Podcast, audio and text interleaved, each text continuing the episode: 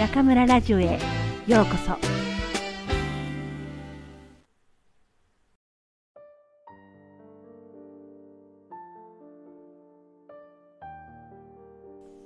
自分の使い道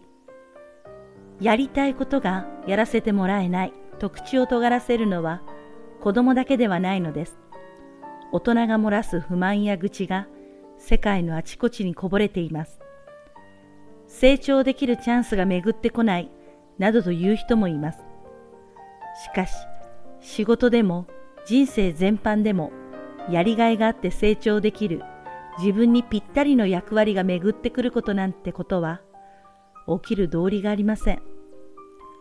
なぜなら人からこれをしなさい、あれをしなさいと言われたことがあなたにぴたりと合うという可能性はとても低くて当然だから。そもそもチャンスを待っているとは自分を完璧にコントロールしてくれる誰かを待っているということです。そんな待ち時間が楽しいわけがありません。だからといって私は〇〇がしたいのですと自分から主張すればよいというわけではありません。したいことと本当にできて役に立つことは違います。あれがしたいと憧れていても実は好きではないことはたくさんあります。これがしたいと思ったことでも向いていないこともあります。だからまずは自分を道具とみなしましょう。やりたいことという意志など持たぬ単なる道具として他人事のような静かな目で自分自身を見据えるのです。例えば自分はフライパンなのか、まな板なのか、土鍋なのか、つぶさに観察し、自分のことをできる限り正しく理解しましょう。そのためには、家族、会社、地域、社会、すべての人間との関わりの中で、自分という道具はどう役に立ち、何に貢献できるかを考えてみるといいのです。フライパンが華やかでかっこよさそうに思えても、自分という道具が土鍋であれば、フライパンの役目をしようとしてはなりません。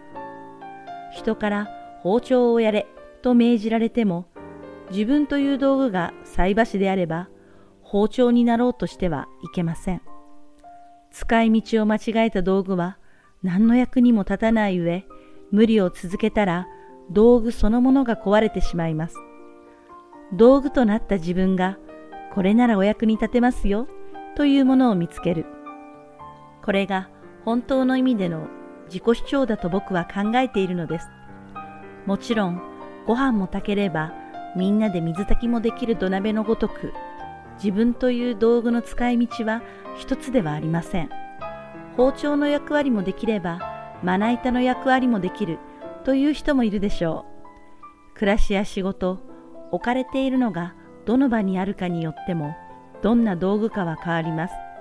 また、すべての人はゴールの途中なので、時の経過とともにかつて玉じゃくしだった人がオーブンに変わることだってあるでしょう。やりたいことより役立つこと。どうかなるべくポジティブに道具の使い道を考えましょう。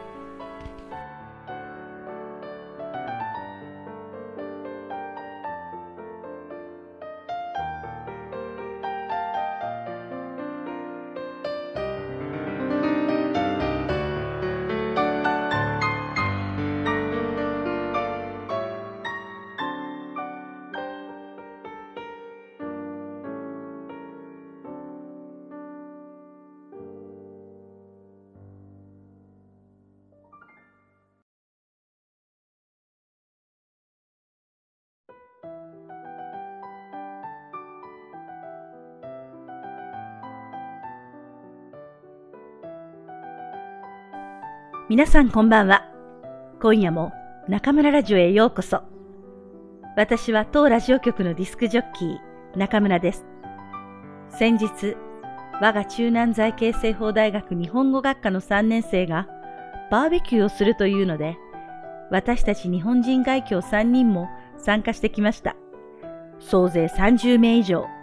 バスで30分ぐらいのところのある大学のバーベキュー場で行ったのですが、この人数で行動するので、行き帰りの路線バスはほぼ貸し切り状態。日本の修学旅行中の中学生みたいなハイなムード満載でした。目的地に着くと、ヨーロッパ風建築の素敵な校舎に歓声を上げながら写真を撮りまくる女の子たち。うちの学校はよく言えばコンパクトにまとまっていて、日々の生活は便利なのですが、派手さには欠けるところがあるので、このような大学にお邪魔すると、ついつい羨ましくなってしまいます。さて、バーベキュー場に到着すると、早速準備が始まります。実は私がこのようなイベントに積極的に参加するのは、教室では見ることができない学生たちの別の顔が見られるからです。